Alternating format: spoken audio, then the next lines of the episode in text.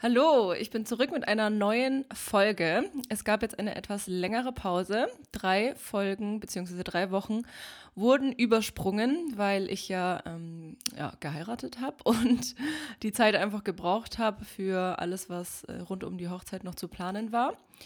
Und ich habe heute aber eine ganz, ganz, ganz, ganz besondere Folge für euch, denn ich habe ein Interview geführt mit ähm, Oliver Stilagi.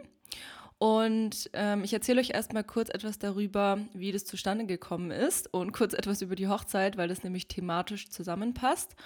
Und dann zeige ich euch das Interview. Das habe ich mit dem Handy aufgenommen, also ich hoffe, der Sound passt. Aber bevor es losgeht, wollte ich noch einmal kurz ein Announcement machen, denn es wird jetzt nach dieser Folge noch mal kurz eine Pause geben. Ich werde nämlich eine kleine Sommerpause einlegen, weil ich ähm, ja in zwei Wochen im Urlaub bin und dann einfach wirklich mal abschalten möchte und nicht arbeiten möchte und den Urlaub in vollen Zügen genießen möchte, denn es werden sozusagen unsere Flitterwochen sein. Und dann im August wird es wieder weitergehen. Also ich werde jetzt äh, wahrscheinlich vier Wochen Pause machen und dann geht es wirklich wieder wöchentlich weiter mit Podcast-Folgen und Newsletter. Und ähm, ich habe auch schon wieder ganz viele Ideen für neue Folgen. Ihr könnt mir aber wie immer auch schreiben, wenn ihr euch was Bestimmtes wünscht. Auf jeden Fall ähm, erzähle ich euch ganz kurz von der Hochzeit. Also das ist jetzt eine Woche her ungefähr. Also es war quasi nicht letztes Wochenende, sondern vorletztes Wochenende am 24.06. haben wir unsere freie Trauung gefeiert und am 9.06. hatten wir Standesamt. Standesamt war auch mega schön. Äh, da haben wir einfach mit Freunden im Garten von meinen Eltern dann gegrillt und gespielt und hatten einen super entspannten, schönen Tag. Da hat das Wetter auch total gut mitgespielt. Und am 24.06. haben wir dann im Gutshof Silagi gefeiert, beziehungsweise Silagi glaube ich, spricht man es aus. Ich, ich spreche es immer falsch aus. Ich habe auch früher immer Scilagi gesagt. Aber ähm, Oliver hat seinen Namen auf jeden Fall selber Silagi ausgesprochen. Deswegen ähm, verzeiht mir, wenn ich das falsch sage. Ähm, es heißt, glaube ich, einfach Silagi.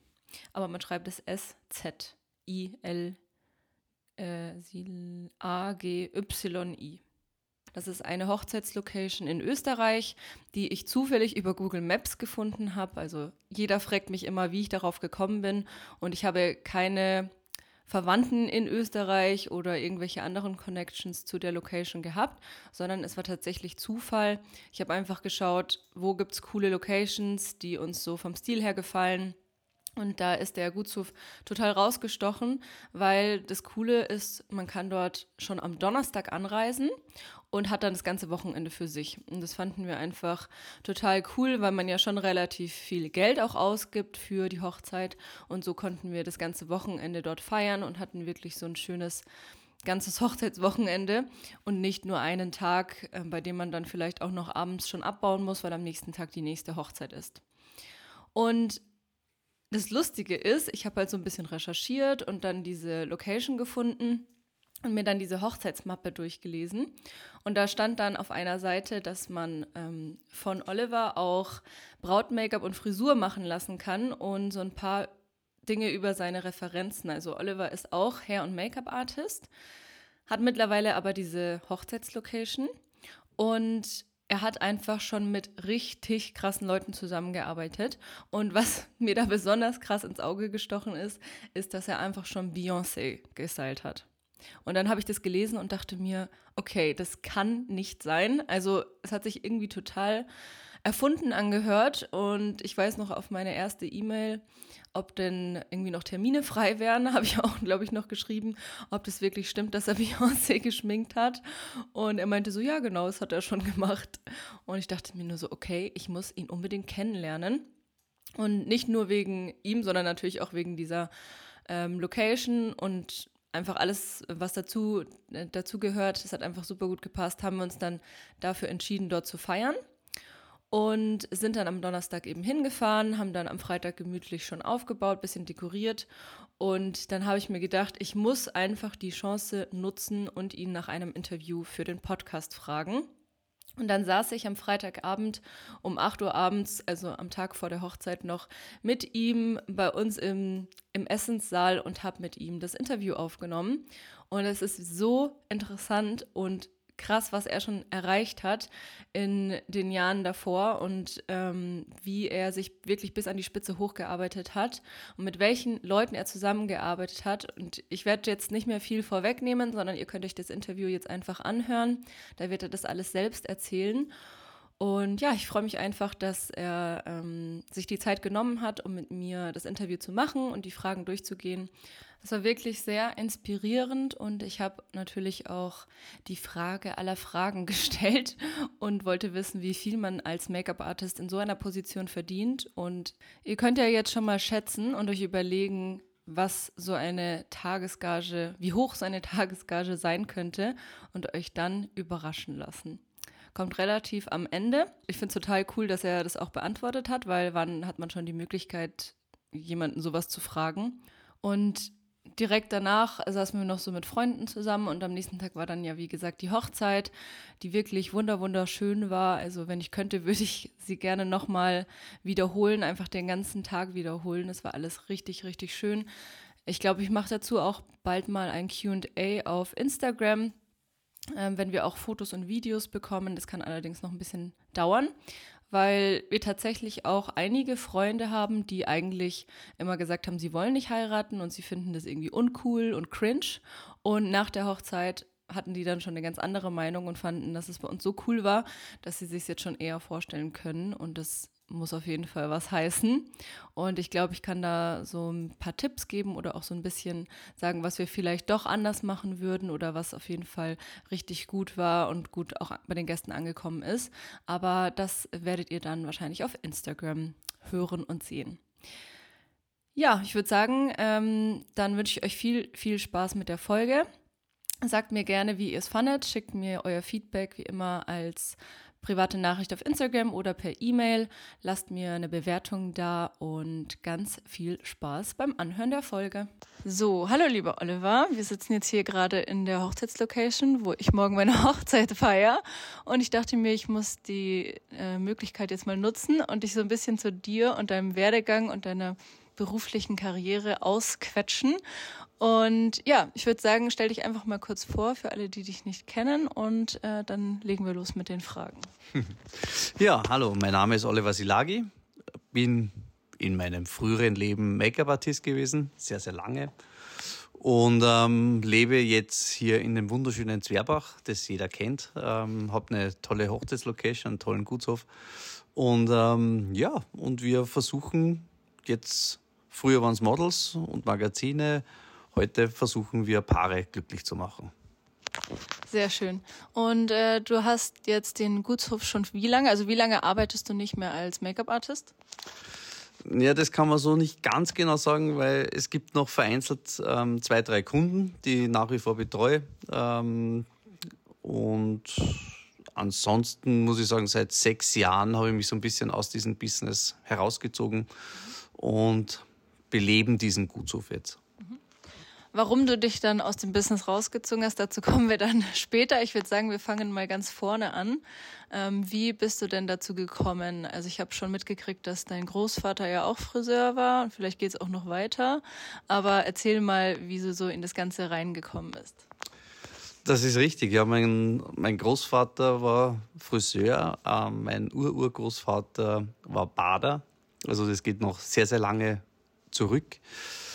Wie bin ich zu dem Ganzen gekommen? Im Endeffekt ähm, ist es ja ein bisschen simpel. Und zwar, es ist so, man wird langsam 15 Jahre, du musst dich entscheiden, gehst du weiter in die Schule, ähm, studierst du, erlernst du einen Lehrberuf. Ähm, bei mir war es so, dadurch, dass die Familie ähm, alle Friseur waren oder die meisten zumindest, ähm, habe ich dann eben auch die Chance ergriffen, habe dann die Lehre bei meinen Eltern gemacht. Ähm, nach diesen drei Jahren ähm, bin ich dann, jetzt muss ich mal selber nachdenken, bin ich dann nach Wien gegangen, auch in einen sehr namhaften Friseursalon. Und so ein paar Stationen ist es dann eben so weitergegangen, bis ich dann einfach für mich draufgekommen bin, jetzt im Salon zu stehen, das ist jetzt nicht so meine Berufung. Es ist zwar nett und gut, aber so die nächsten 30 Jahren kann ich mir das einfach nicht vorstellen.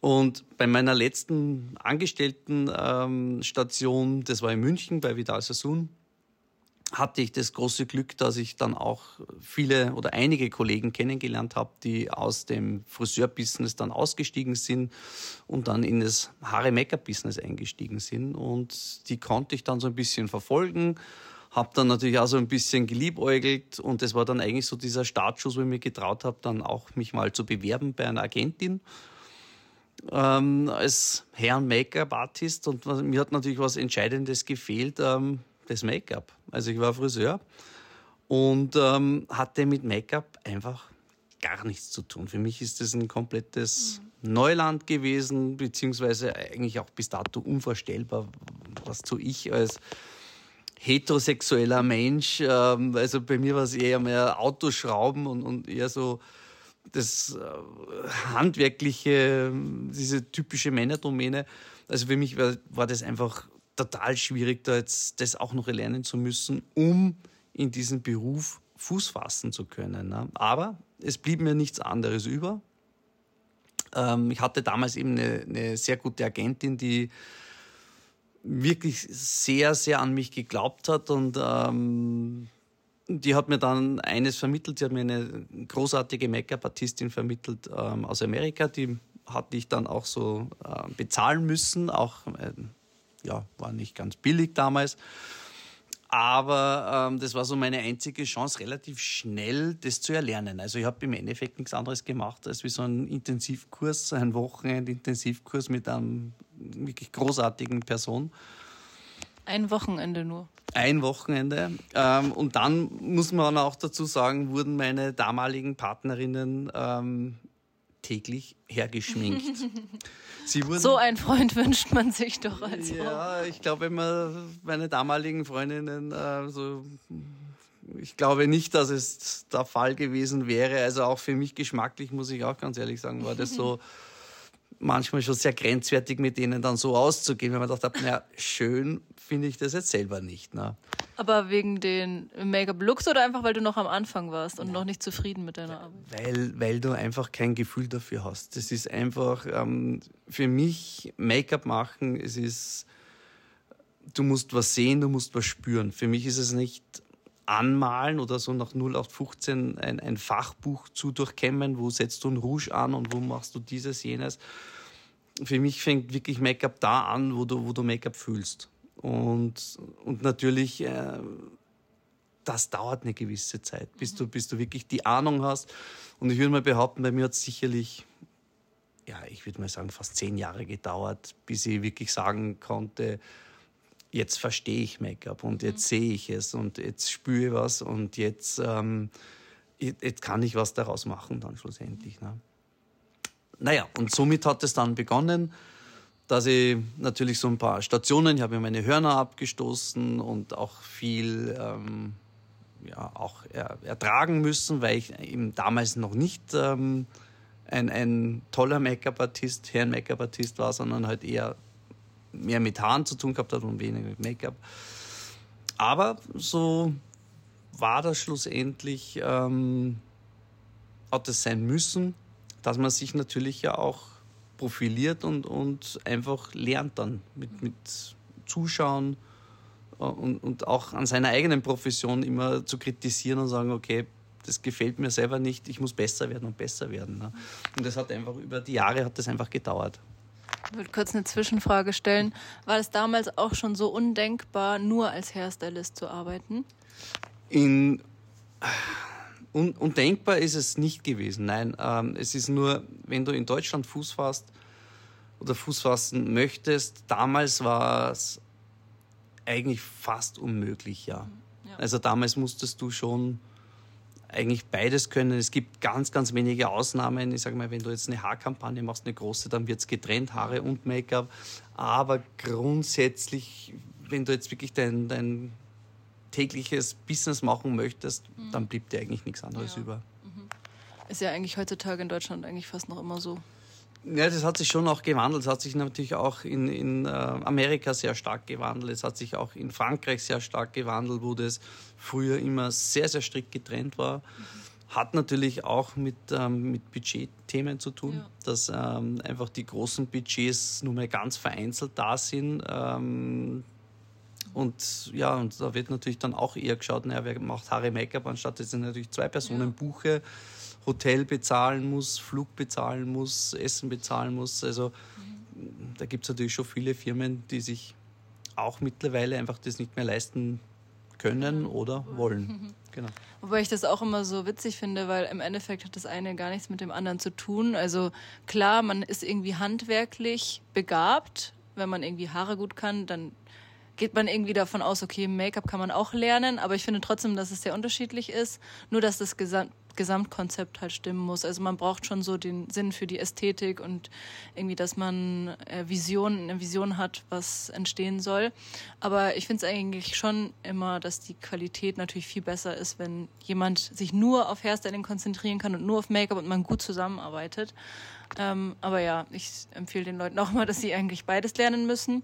Und die meisten sind in Deutschland eigentlich so, oder die die Make-up-Artists, die ich jetzt so coache, die sind immer sehr ähm, gut im Make-up, weil das ist halt was, was man früh an sich mhm. selbst auch lernt und sind oft auch nicht Friseure haben dann die ersten Berührungspunkte mit Haaren und tun sich dann halt extrem schwer, weshalb es natürlich schon ein sehr großer Vorteil ist, wenn man auch Friseur richtig lernt. Und du warst ja Friseur im Salon, hast mhm. dann Hairstyle, als Hairstylist gearbeitet und hast ja eigentlich im Salon jetzt nicht so diese Editorial Avantgarde Frisuren oder so gemacht. Also wie hast du das dann gelernt? Ähm, lag das dir einfach oder hast du da irgendwie auch noch Coachings gemacht? Ich glaube, das ist so wie beim Make-up machen. Das ist einfach, ähm, du, du bildest so deine, deine eigene Profession. Und ähm, du startest natürlich bei so einer Basic und irgendwann einmal wirst du wahrscheinlich halt einfach deinen Geschmack gebildet haben oder auch dein, deine Sichtweise gebildet haben. Es ist ja nicht, jeder macht ja nicht Haute Couture oder nicht jeder macht ähm, ähm, wahnsinnige 10 Meter hohe Frisuren, sondern jeder hat so seine eigene Sichtweise und auch seinen Geschmack und ja, an dem einen liegt es mehr, dem anderen weniger und das macht uns ja als Person ja auch aus dann, ne? dass wir alle unterschiedlich sind mit, mit auch Geschmäckern, auch mit Professionen und der Kunde sucht sich ja auch diejenigen aus, die jetzt zu seinem Job passen. Also ich finde es ja immer so schwierig, wenn man dann sagt, naja, man bucht halt immer so Haare und Make-up und die müssen so alles können oder auch so alles sein. Mhm. Das ist es ja auch nicht. Weil ein ja. Fotograf wird ja auch nicht gebucht, wenn jetzt ein, ähm, ein, ein Active-Fotograf ist, sondern so ein mhm. Sportfotograf, der wird jetzt auch nicht für eine Beauty-Kampagne gebucht. Und nur weil er Fotograf ist. Und genauso finde ich das bei uns ja auch nicht so, dass wir so alles machen können, sollten. Jeder so seine Vor- und Nachteile. Mhm. Und so, ja. ja. Also eigentlich hast du deinen Stil einfach entwickelt, weil dir das dann gefallen hat. Ähm, und du würdest auch sagen, dass man dann zum Beispiel Kunden absagen sollte, wenn man merkt, dass es nicht zusammenpasst? Ich finde das ganz wichtig, ja. Mhm. Weil du kannst nur das sehr, sehr gut machen, wo du auch überzeugt bist. Also wir, wir sind einfach nicht diejenigen, die auch alles machen können. Ja. Es, es gibt es einfach nicht. Kein Designer kann alles machen, kein Fotograf kann alles machen, kein Stylist kann alles machen. Warum soll es bei den Hair Make-up-Artisten so sein?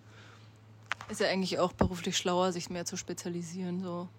Also du bist dann besser in dem, was du machst. Genau, ja. Und von dem her, ja, absolut. Und wie ging es dann danach weiter? ja, nach diesen ganzen Thematiken. Irgendwann hatte ich dann natürlich ähm, auch, muss man auch dazu sagen, ein bisschen Glück. Und ich hatte mich dann beworben, weil ich dann gesagt habe, naja, ähm, Deutschland ähm, ist auch irgendwann mal auch ein bisschen begrenzt.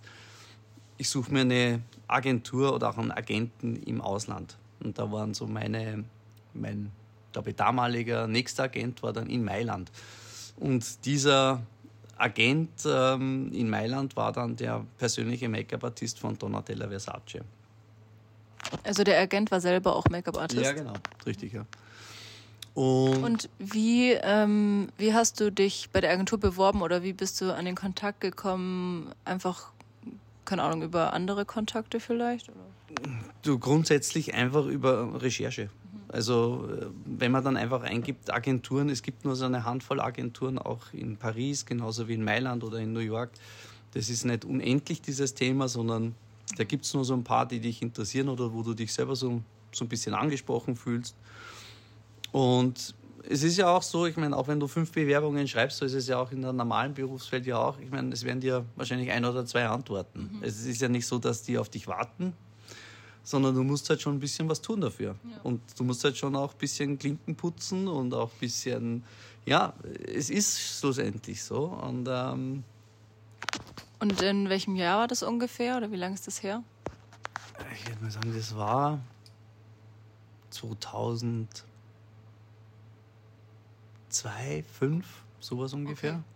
Also ungefähr 20 Jahre her. Ungefähr, ja, wo ich dann wirklich begonnen habe, international richtig zu mhm. arbeiten. Ja. Aber gab es damals schon, also es gab ja damals noch kein Social Media, oder? Also noch, ja. wir hatten wir hatten E-Mail und ähm, wir hatten Telefon und ähm, klassisch, du schickst Bilder hin und wenn es dem Agenten gefällt und sagt, ja, er kann sich vorstellen, äh, dass er mich vermittelt in diesen Markt, ähm, dann hat man eine Basis auf jeden Fall mal. Mhm. Na.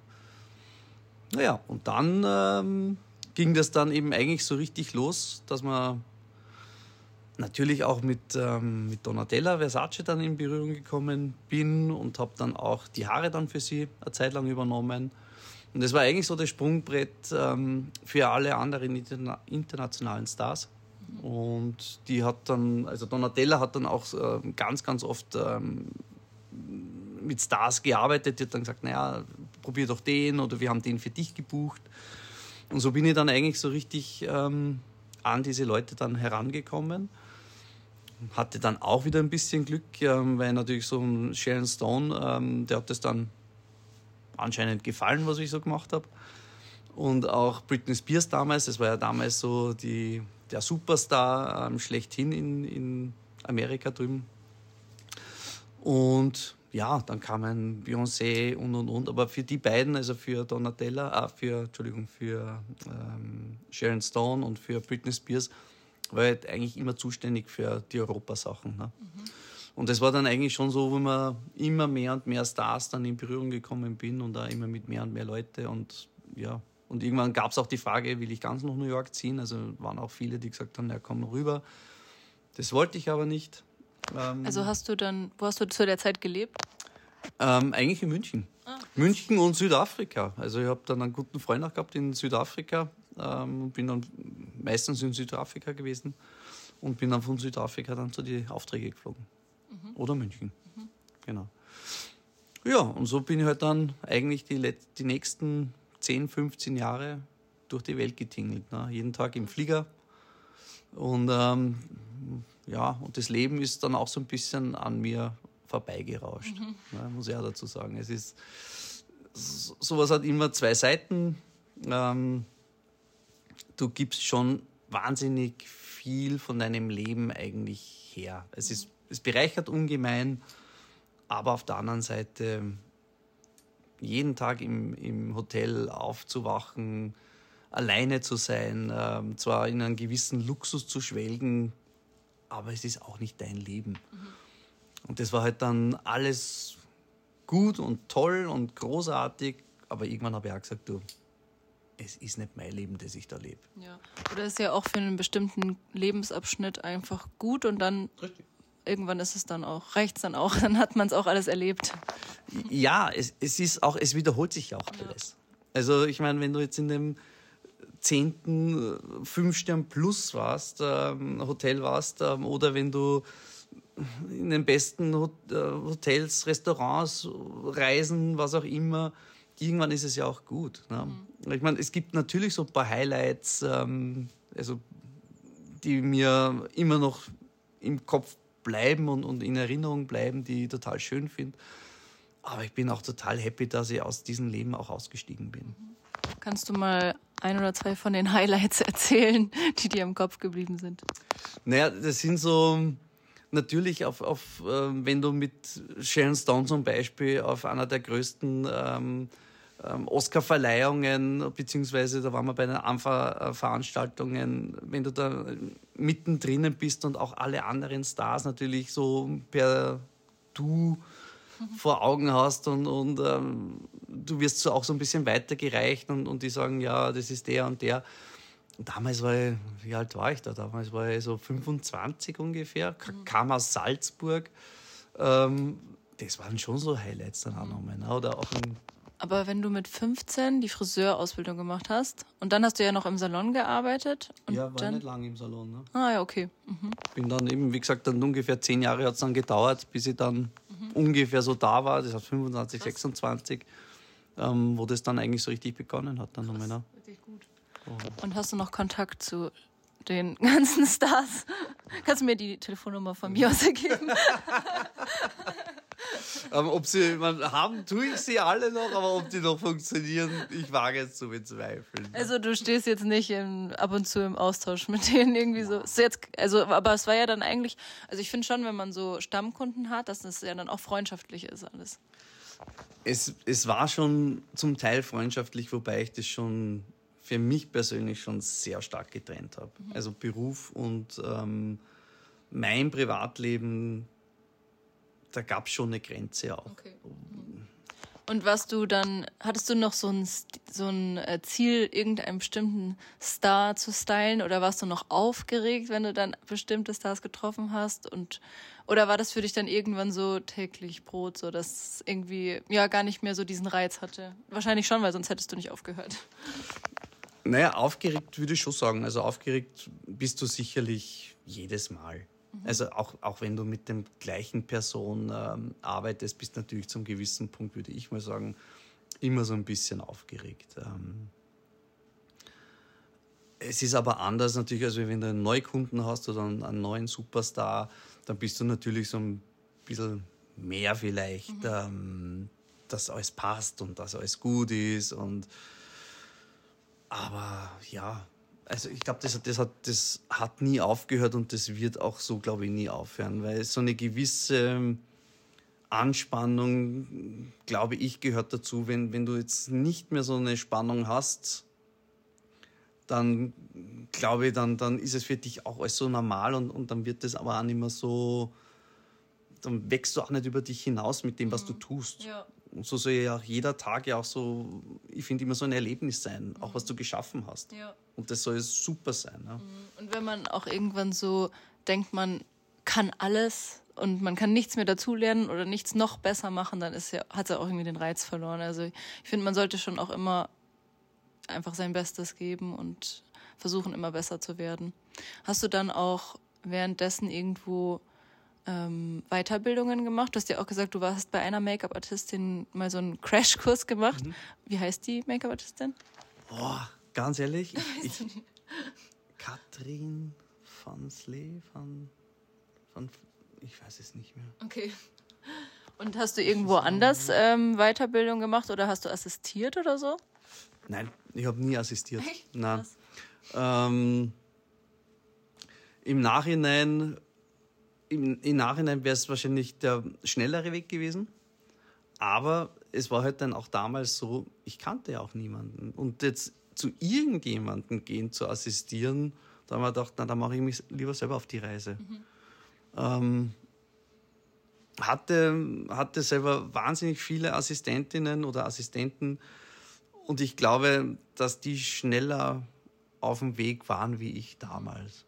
Ja, ich finde ja auch, das ist glaub, eigentlich die beste Art zu lernen, wenn man wirklich auch, sieht, ja. wie man dann ja. arbeitet. Ja. Und viele Schulen, die lernen das eigentlich einem so, wo ich mir dann denke, das braucht man in der Praxis halt nie. Also.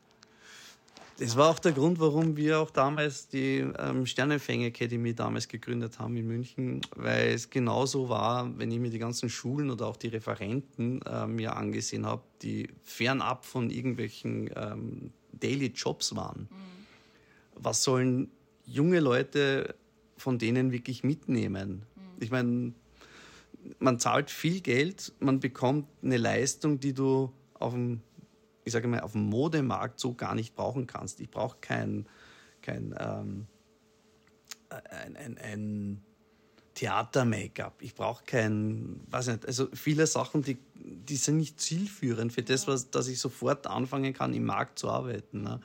Und deswegen haben wir das eben auch damals gemacht, ähm, nach dem ganzen ähm, Celebrity-Arbeiten und wo ich zurückgekehrt bin nach München ähm, mit unserer Agentur, dass wir auch junge Leute dieses Wissen, was wir oder was, was ich oder wir auch ähm, uns angehäuft haben, auch dann weiterzugeben, unter anderem auch mit der Academy. Wer ist wir? Ne, ich hatte damals eine sehr, sehr gute Partnerin, ähm, einfach eine Geschäftspartnerin, mit der wir damals Sternenfänger aufgebaut haben, gemeinsam. In welchem Jahr war das? Das war 2011, glaube ich, war das, ja. Und es war dann eine Academy, also wirklich, ihr habt dann Wissen vermittelt oder habt ihr auch ähm, Make-up-Artist vermittelt als Agentur? Ja. Na, wir haben ähm, ein Gesamtkonzept ähm, begonnen, das heißt, so wie es damals in Amerika ähm, wie dort gearbeitet worden ist, das heißt von Artdirektoren über Fotografen, über Stylisten, über Make-up-Artisten, alle, die, wo du von einer Idee bis zum fertigen Produkt ähm, brauchtest, haben wir quasi vermittelt. Mhm. Und das war damals eben in Deutschland, ähm, gab es es, würde ich mal sagen, gar nicht. Ähm, da hat man entweder Fotografenagenturen gehabt oder nur ähm, Haar- und Make-up-Agenturen, aber nie so eine Gesamtagentur. Und mit dem sind wir dann eigentlich auf den Markt gegangen und haben, würde ich mal behaupten, den gesamten Markt mal richtig abgegrast. Und war auch eine tolle, großartige, tolle Zeit. Und aus dem heraus ist dann die Academy auch entstanden. Wir hatten auch so eine Young Division, das heißt, wo wir auch junge Nachwuchskünstler, Fotografen sehr, sehr gefördert haben. Auch so eine Art Non-Profit-Unternehmen. Und daraus ist dann eben auch die Academy dann entstanden, wo, man, wo ich mir dann einfach auch gedacht habe, naja, ich kann da so nicht einfach nur zuschauen, wie irgendwelche Schulen den jungen Leuten irgendwas vorgaukeln, ähm, das so arbeitsfremd ist von dem, was wir täglich machen. Mhm. Und da müssen wir doch einfach auch ein bisschen was tun. Und so ist dann die Academy auch damals entstanden. Und in was für einer Form wurde dann Unterricht gegeben? Also waren das dann auch Kurse? Das waren Kurse, es waren Wochenendkurse. Immer so zwei Tageskurse, wo man dann ähm, an Models einfach, wir haben Schwerpunkte gehabt, entweder so Basic ähm, Haar und Make-up ähm, oder Hochstecken oder oder. Also einfach auch so Schwerpunkte gesetzt, wo man je nach ähm, eigener Leistung, wo man dann einsteigen oder buchen konnte.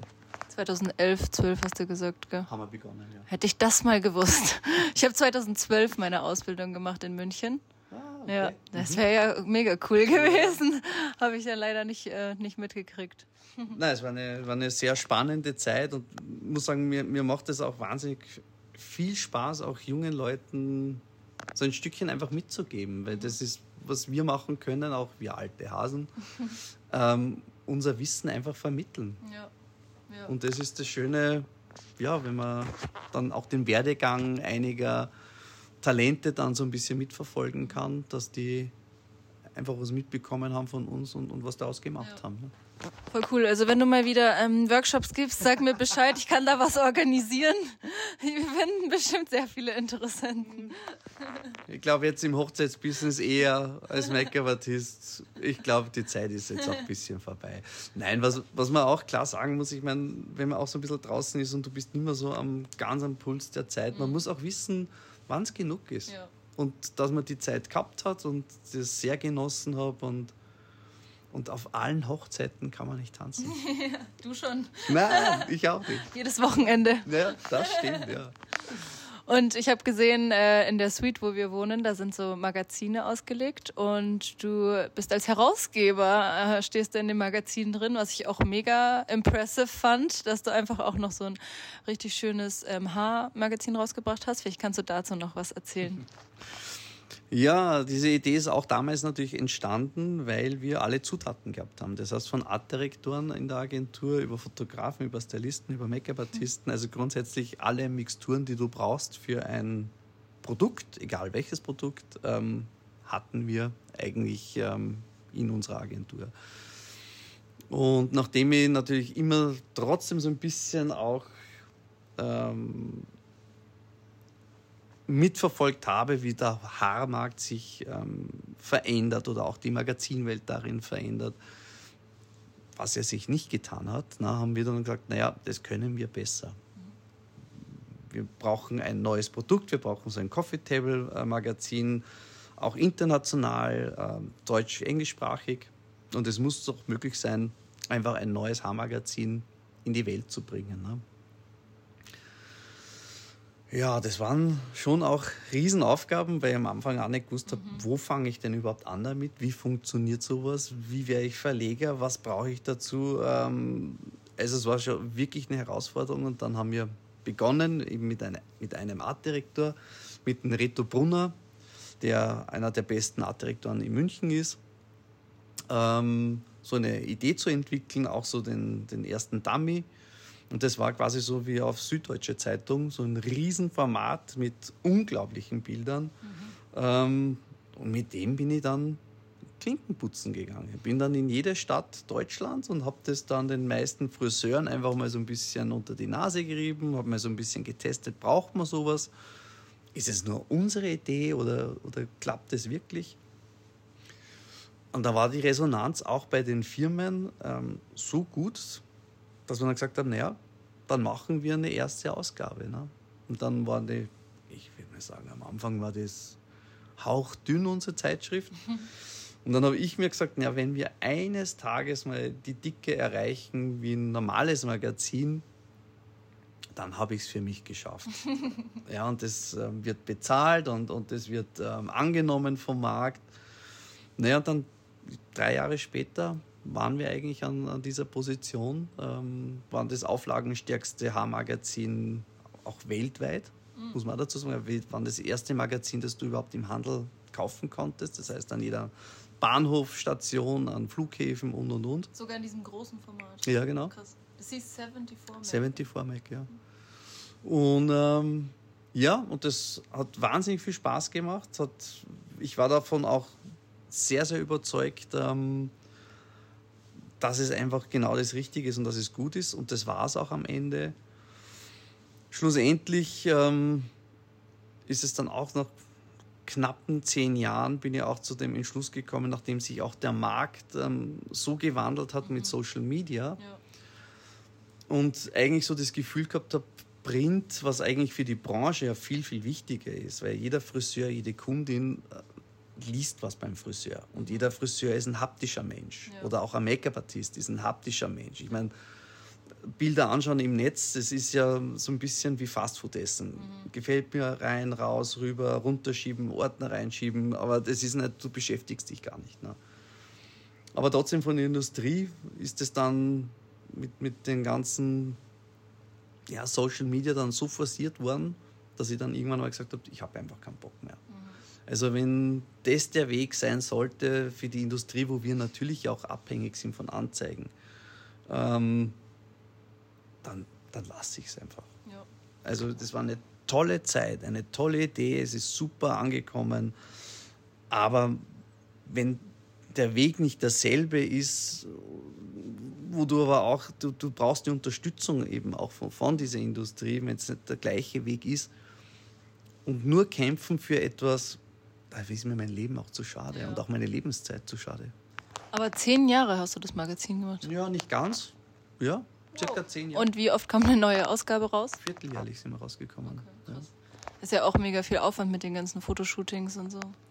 Extrem, extrem aufwendig, aber es macht natürlich schon extrem ja. viel Spaß, weil du natürlich von der Idee bis zum fertigen Produkt, du hast die Verantwortung, du hast die Entscheidung ähm, du musst natürlich auch das Risiko tragen, das ist natürlich die Kehrseite. Aber trotzdem, wenn du dann so ein fertige, fertiges Produkt in den Händen hältst, ist es einfach, ähm, einfach wunderschön. Ja. Und Kann man seine Arbeit direkt in den Händen halten und sich ja. selber anschauen. Nein, und, und das ist halt, und das ist eben auch nicht so vergänglich, weil das ist halt was, was, das hast du und das hast du wahrscheinlich dein Leben lang und wenn es nur alte Ausgaben sind, aber trotzdem hast du es halt gemacht auch. Ja. Ne? Ich finde es auch mega cool, dass hier überall Bilder hängen von deinen Arbeiten in, der, in dem Gutshof, oder? Das sind ja alles von dir eigentlich. Ja, die meisten, ja. ja. Weil es stimmt, man macht die ganzen Fotos und hat sie nur digital und selten werden die heutzutage noch ausgedruckt und aufgehängt. Also bei mir zum Beispiel, ich glaube, es hängt nur ein Bild. Ja. Und das ist eigentlich voll schade, weil wozu die ganze Arbeit, dass es dann irgendwie auf dem Computer verstaubt. Ja, das ist, das ist halt leider schon so diese, diese Zeit, wo du auch diese digitale Zeit, wo dann alles in irgendwelchen Ordnern drinnen ist. Manchmal kennt man es eh schon gar nicht mehr aus, weil ja. du einfach so viele Ordner hast ja. und das sind alte und das sind dieses und das sind jene. Ähm, und was machst du wirklich oft damit? Mhm. Und klar, geprintete Sachen, irgendwann ziehst du die raus oder hältst es in den Händen oder gerade wenn es ein Magazin ist, du blätterst das zwangsläufig natürlich wieder mal durch und denkst mhm. da, was für eine coole Zeit eigentlich auch damals. Ne? Und dann hast du quasi aufgehört, dann nach dem Magazin und hast dann den Gutshof gekauft, ja, oder? Genau. Mhm. Ja. Ich, ich denke mir, denk mir, das war auch so eine Art Burnout irgendwann, wo ich dann keinen Sinn mehr einfach in dem tun, was ich getan habe, mehr gesehen habe. Und, und dann habe ich eigentlich in einer Nacht mein Leben in Deutschland auch aufgegeben. Mhm. Habe alles gekündigt, habe alles soweit versucht zu regeln, was zu regeln war. Ähm, und ähm, habe einfach mal Zeit für mich gebraucht. Da hängt ja auch wahrscheinlich ultra viel mit dran. Also mit dem Magazin und der Academy oder der Agentur, die ihr hattet, dann quasi alles eingestampft. Und da sind ja auch sehr viele Leute noch beteiligt. Das ist natürlich auch ein krasser Schritt. Aber ja. Wobei man schon ehrlicherweise auch sagen muss, manche Sachen haben sich schon auch abgezeichnet, dass du einfach die Kraft oder auch die Energie in, in manchen Sachen auch nicht mehr, nicht mehr hattest danach. Ja. Und es ist jetzt nicht so, wo du von 100 auf 0 in einer Sekunde ähm, mhm. gehst und auch entscheidest, sondern ich glaube schon, für einige, die mich kannten und, und die mehr mit mir zu tun gehabt haben, die haben das schon gesehen, dass irgendwann die Luft, die Luft draußen ist oder dass dass das so nicht mehr funktioniert, einfach, weil zehn Teilen geht einfach ja. nicht dann. Und ja, und das war irgendwann, muss man sich auch eingestehen, das schaffst du so nicht mehr. Ja. Ne? Ja, ist ja auch unglaublich, was du alles gemacht hast. Also du hast dich ja auch immer wieder neu erfunden eigentlich, immer mhm. wieder neue Ideen und jetzt auch mit der Location hier ist ja nochmal was ganz anderes. Ähm, und die hast du dann wahrscheinlich einfach nach einer kurzen Auszeit dann gefunden? Oder wie kam überhaupt die Idee, so eine Hochzeitslocation zu kaufen oder daraus eine Hochzeitslocation zu machen? Ja, das ist eben auch da wieder einfach so ein Zufall. Mhm. Das ist, ähm, ich habe das Haus eigentlich einmal grundsätzlich für mich gekauft, ähm, dass ich einfach mal herunterkomme und einfach mal so völlig weg bin von mhm. allem Mode, Business, einfach mal für mich. Naja, und dann beim Renovieren des Hauses, mich kannte ja keiner, quasi, also in der Gegend schon mal dreimal nicht. Ähm, und es, es läutete in Abständen irgendwann das Telefon und ich bin ein Mensch, ich gehe grundsätzlich nicht an Telefone ran. Ich mag kein Telefon. Und da war einer, der war so lästig. Ne? Das war so lästig, der will unbedingt mich treffen. Ich denke mir, ich kenne ich kenn ja hier niemanden, warum soll ich denn hier jemanden treffen? naja, und irgendwann hat man sich dann doch breitschlagen lassen und dann kam so ein junger Mann hierher zu mir an den Hof und sagte, ich möchte hier gerne meine Hochzeit nächstes Jahr feiern. Und ich schaue ihn so an, schaue meinen Hof so an und denke mir, wo willst du hier eine Hochzeit feiern? Hier kann man keine Hochzeit feiern, mitten in Renovierungsarbeiten. Was soll ich dazu sagen? Ne? Naja, und irgendwie waren es doch so sympathisch. Und dann kam er mit seiner zukünftigen Frau, und die war auch super lieb und super nett. Ähm, naja, und dann habe ich gesagt, naja, wenn ihr euch das vorstellen könnt, ich kann mir es nicht vorstellen. Aber ich sage euch zu, ich kann euch Toiletten bauen. Weil es gab ja auch keine Toiletten. Also heute natürlich viel zu wenig. Ne? Na gut, gesagt, getan. Ich glaube, bis eine Woche vorher waren die Toiletten dann fertig. Und die Familie, die gesamte Familie von denen hat ich würde mal sagen, einen Monat vorher diesen Hof sauber gemacht. Also alle Balken äh, abgekehrt und gesaugt und also wirklich, es hat ja katastrophal ausgeschaut. Ne? Schlussendlich war es dann so, dass wir dann, also meine jetzige Freundin und ich waren dann auch eingeladen auf der Hochzeit in unserem Haus. Witzig. Als Gast. Und das war dann so nett, dass ich dann irgendwann einmal gesagt habe, weißt du was, das kann ich mir vorstellen. Mhm. Und dann haben wir eigentlich das Haus so weit renoviert und umgebaut, dass wir dann Fremdenzimmer gemacht haben, ähm, auch so peu à peu natürlich. Ne? Also es ging auch nicht alles auf einmal und dann weitere Räume renoviert haben. Und dann hatten wir eben in ähm, 2018 eine Hochzeit. 2019 hatten wir, glaube ich, acht. Und 2020 waren wir dann ausgebucht. Mhm. Dann kam Corona. Ja. Ne? Naja, und so galoppieren wir jetzt mhm. als typische Hochzeitslocation am Markt, ja. ähm, obwohl wir das nie Witzig. geplant, gedacht ähm, oder forciert hätten. Ja. Mhm. Du, musst du nur wieder aufpassen, dass du nicht wieder ins Burnout gerätst. nein, nein, man, man lernt ja auch, man lernt ja auch aus diesen ja. Sachen. Und ähm, das, was wir jetzt tun, das muss man schon sagen, es ist, ähm,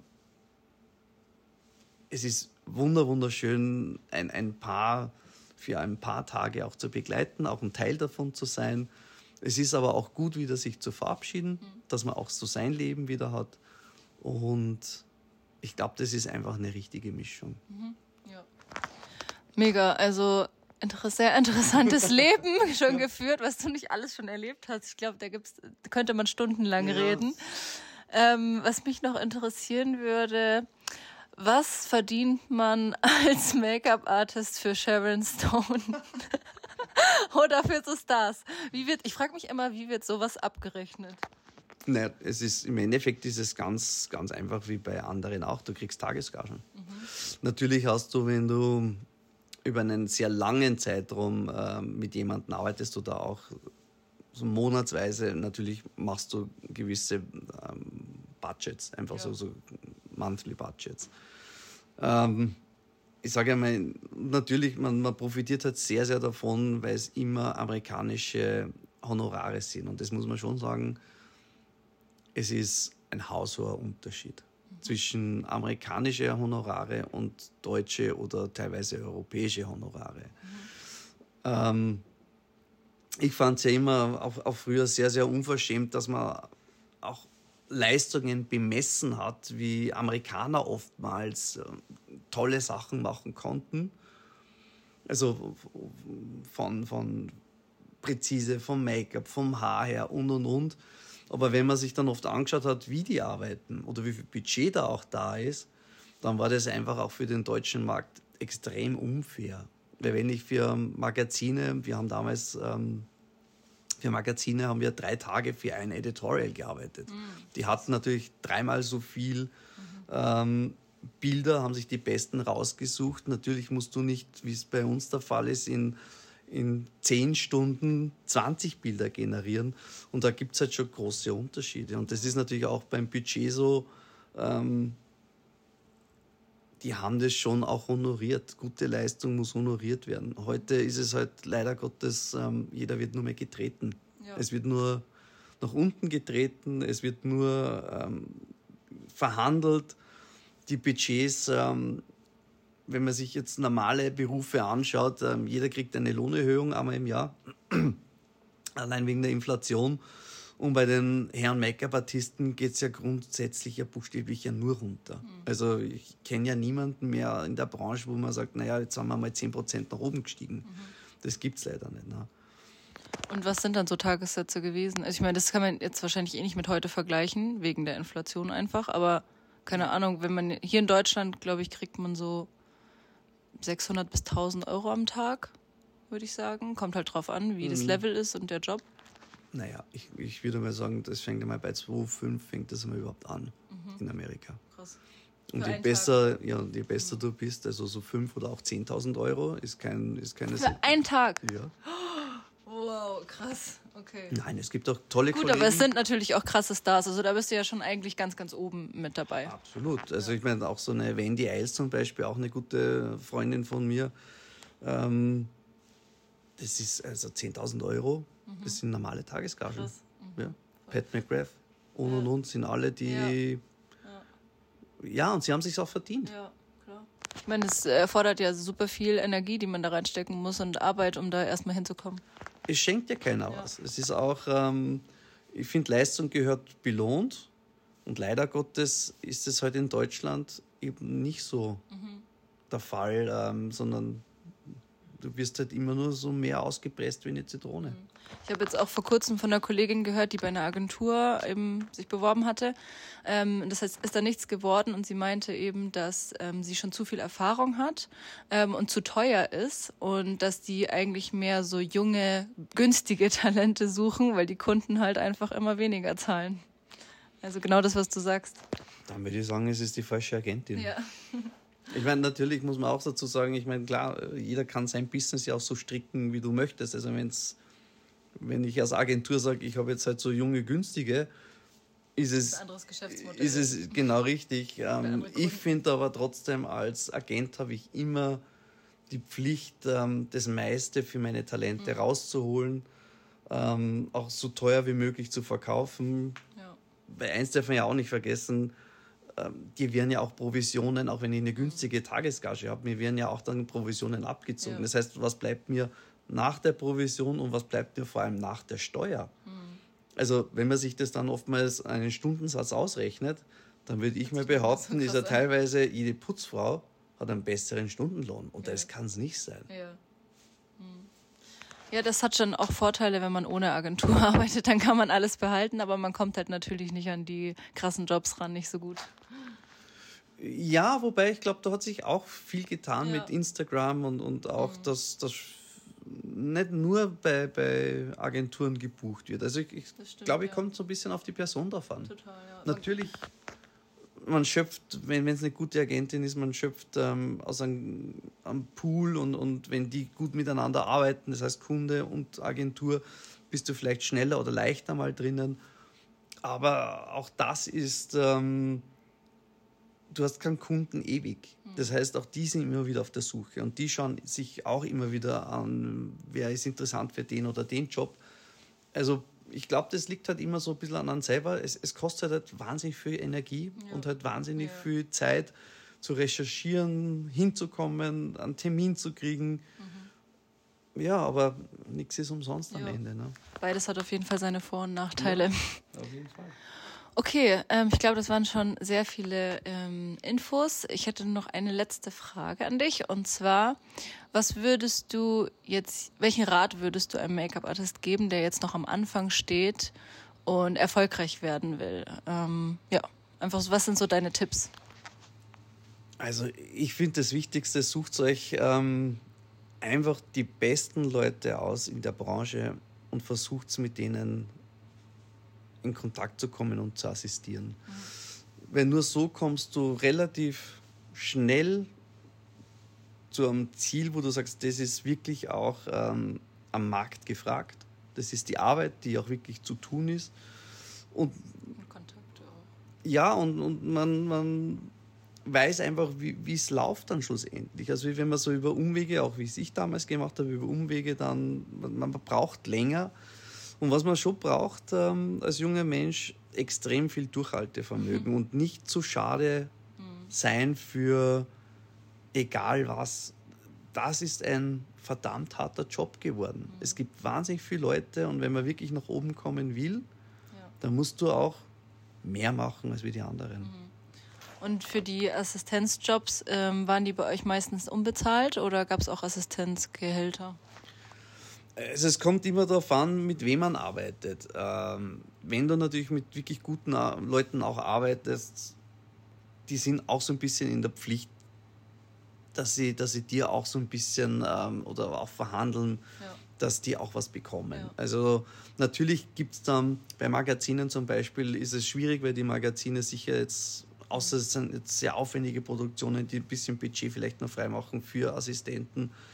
Aber ähm, da finde ich es auch so, so kreative Arbeiten kann man auch ruhig mal mit demjenigen auch umsonst machen, aber wenn die Money-Jobs machen und wenn die äh, für, für richtige Kunden arbeiten, dann ist es auch nur fair, dass auch der Assistent bezahlt wird. Ja. Weil der leistet auch was. Mhm, auf jeden Fall. Ja, ich habe jetzt auch bei den Jobs, die ich bald mache, extra dann Assistentengehalt noch mit dem Kunden rausgehandelt. Und ich finde es auch witzig, weil es viel einfacher ist, für jemanden anderen zu verhandeln als für sich selbst. Da traut man sich viel mehr nach Geld zu fragen.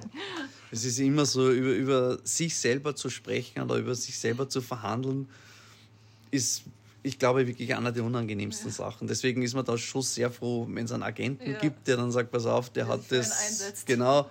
Und der, du, du, musst selber nicht über das Geld sprechen und der kümmert sich dann auch drum.